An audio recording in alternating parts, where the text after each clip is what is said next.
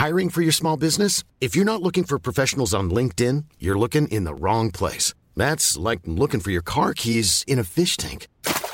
LinkedIn helps you hire professionals you can't find anywhere else, even those who aren't actively searching for a new job but might be open to the perfect role. In a given month, over 70% of LinkedIn users don't even visit other leading job sites. So start looking in the right place. With LinkedIn, you can hire professionals like a professional. Post your free job on linkedin.com slash people today. La vie d'un riff de légende, de sa naissance du bout des doigts à aujourd'hui, c'est l'historique sur Rock et Folk Radio. Un riff, c'est comme une photo floue. C'est pas parce qu'on dirait que c'est alors totalement, mais totalement raté que ça ne peut pas devenir une œuvre d'art. Oui, c'est la seule chose que j'ai retenue de mes cours d'art plastique, ça et que euh, dessiner un bras de grenouille, c'est pas si évident. Aujourd'hui, on va mettre à l'épreuve une des expressions les plus mystérieuses de la langue française. Pierre qui roule n'amasse pas mousse. En gros, ça veut dire que si tu restes en mouvement, tu ne moisis pas. Enfin, euh, peut-être, moi c'est ce que j'avais compris. Le mieux, c'est de demander à Bob Dylan et son Like Rolling Stone. Oui, tout ça pour ça.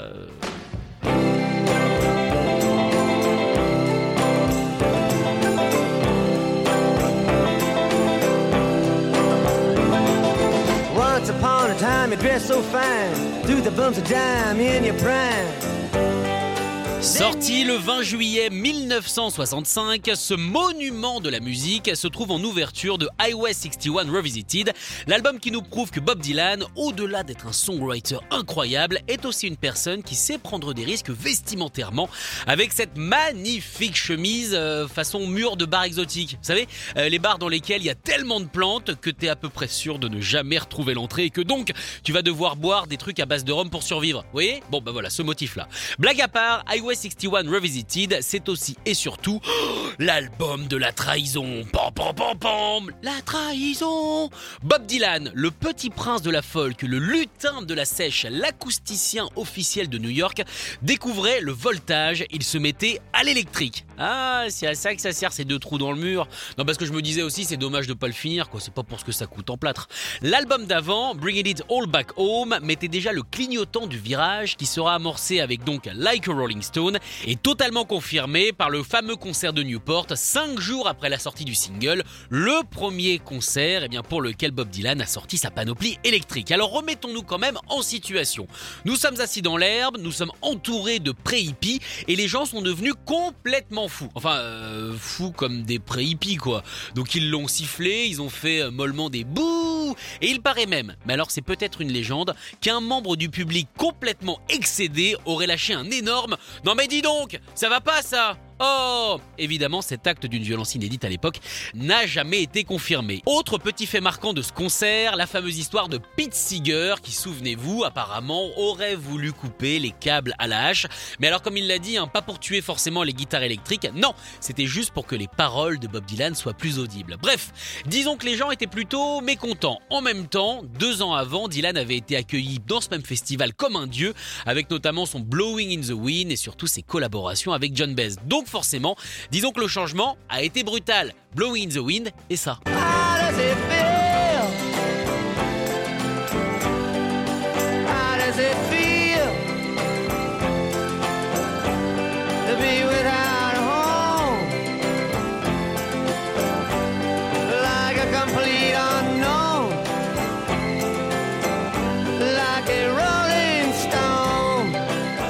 Alors c'est vrai qu'avec notre vision euh, moderne, hein, dans un monde où des groupes comme Gojira, Iron Maiden, Ghost ou encore Metallica peuvent remplir des salles de plus de 20 000, 40 000, 60 000 personnes, il est très difficile de s'imaginer à quel point le son rock de Like Rolling Stone pouvait choquer les gens, déboussoler ses fans. Et pourtant, figurez-vous que ça a été salvateur. Deux mois avant la sortie du Lars, pardon, non non, on parle pas d'accouchement en danois, non c'est juste les initiales de Like Rolling Stone, voilà. Mais par contre, sachez-le, pour tous ceux euh, qui sont intéressés par les accouchements au Danemark, que pousser ça se dit Scooby. Voilà, ça vous l'avez. Donc deux mois avant sa sortie, Bob Dylan est lessivé, rincé et même dégoûté du métier. Il commençait à détester ses chansons, ses textes et surtout le fait que des personnes adorent son travail alors que lui-même eh bien, ne pouvait plus le supporter. Il pensait tout arrêter et donc ne plus jamais chanter, ce qui aurait été dommage pour la cause des petits chats écrasés. Ça tournait et tournait dans sa tête et pour s'en débarrasser, eh bien, il a décidé de tout jeter sur papier. Comme il le dit lui-même, de vomir son mal-être. Et disons que c'est un vomi assez conséquent, hein. je veux pas jouer euh, le mec qui compare les fluides, mais 20 pages, disons que ça fait taffer l'œsophage. 20 pages écrites à Woodstock, comme s'il était possédé par un fantôme, qu'il a ensuite réduit en seulement 4 couplets. Non, parce que sinon, euh, je pense que s'il avait tout mis, on serait encore en train de l'écouter. Hein. Pardon? Non mais je suis vers la fin, mais en même temps j'ai commencé en 67, hein. c'est un petit peu normal. Pour lui, ce texte a tout changé, comme s'il avait retrouvé une raison de continuer justement à utiliser sa voix. Une fois les paroles prêtes, il s'est assis à son piano droit et comme le texte, la musique a jailli de ses doigts. Oui, je fais un petit peu de slam en scène ouverte. Euh, d'ailleurs, tout le monde est assez nul, hein, d'ailleurs, comme euh, toutes les scènes ouvertes de slam. Surtout, ne, ne, venez pas. Par contre, Bob Dylan, lui, a demandé à Mike Bloomsfield, un super guitariste de blues de Chicago, de venir. Mike arrive, écoute la démo et commence à faire ce qu'il sait faire de mieux, à savoir du blues. Bob l'arrête tout de suite et lui dit Mec, arrête avec tes trucs à la BB King.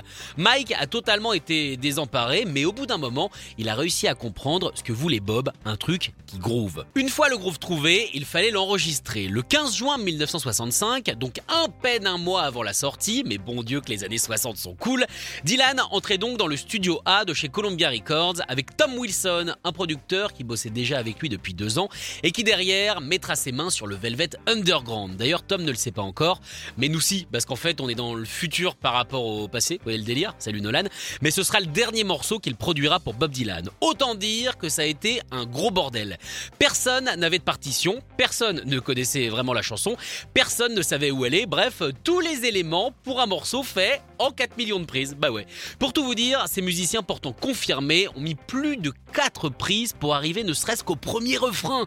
Et derrière, la voix de Bob Dylan s'est cassée. Bref, c'est ce qu'on appelle une bonne première journée de boulot, les gars. Allez, on va se jeter un petit godet. C'est le lendemain que la magie a émergé de ce chaos. Tom Wilson avait fait venir un pote à lui, Al Cooper, un guitariste de session de 21 ans, mais qui avait déjà de la bouteille. Bouteille évidemment de jus de pêche, hein, pas le droit de boire avant, c'est important de faire passer des messages.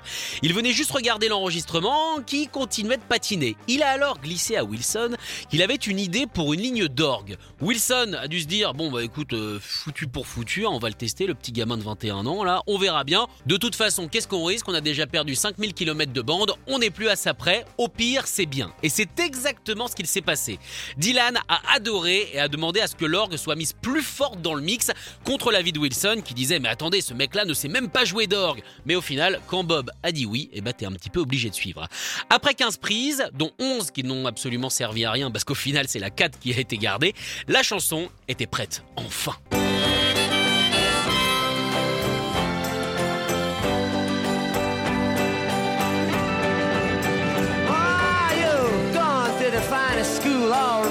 Miss Lonely, but you know you only used to get it. Alors autant vous dire que si Dylan était content de sa chanson, les petits gars du marketing, eh bien l'étaient euh, beaucoup moins. Alors pour trois raisons. 1. Dylan faisait du rock, ça fait grincer. La chanson fait plus de 6 minutes, dans un monde où tout doit faire 3 minutes maximum, c'est un peu long. Et 3, eh bien, ce sont des petits gars du marketing, ils ne connaissent rien à la musique, ce qui explique les points 1 et 2. Vous pouvez retourner en arrière pour voir lesquels ils sont. Columbia a refusé le single et a même tenté de l'enterrer. Heureusement, un gars du nom de Sean Considine, un mec un peu plus éclairé que ses copains, a décidé que si, ça devait sortir. Il a donc volé quelque part le test pressing et l'a filé à un du Archer, un club hype de New York, là où traînaient souvent les médias et les célébrités, pour qu'il le teste justement directement sur le public. Et figurez-vous que ça a été quasiment la seule chanson jouée ce soir-là, tant le dance floor l'a réclamé. Dès le lendemain, le single était demandé par tous les programmateurs de radio. On peut donc dire que c'est un disc jockey qui a permis au single de se mettre en selle. Voilà, c'est tout pour moi, merci d'avoir été ici. Like a Rolling Stone a évidemment été un carton et fait partie aujourd'hui des meilleures chansons jamais écrites. Prends ça, équipe du marketing, ça c'est pour ta petite nuque. Côté reprise, Green Day a poussé la pierre pour la sortie de leur album 21st Century Breakdown. Un petit cadeau pour ceux qui précommandaient justement le disque sur iTunes.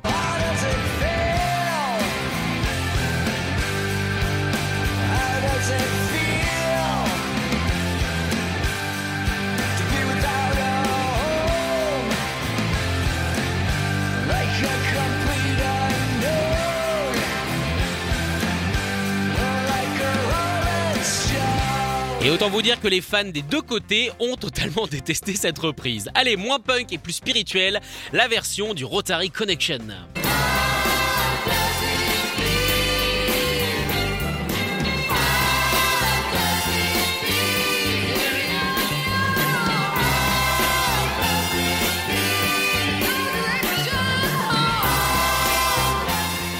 Pardon, vous avez une question Laquelle est-elle? Est-ce qu'en France on l'a reprise? Mais quelle bonne question Et puis ça tombe bien, j'étais justement en train d'écouter cette version de Taxi Girl. Oh la chance qu'on a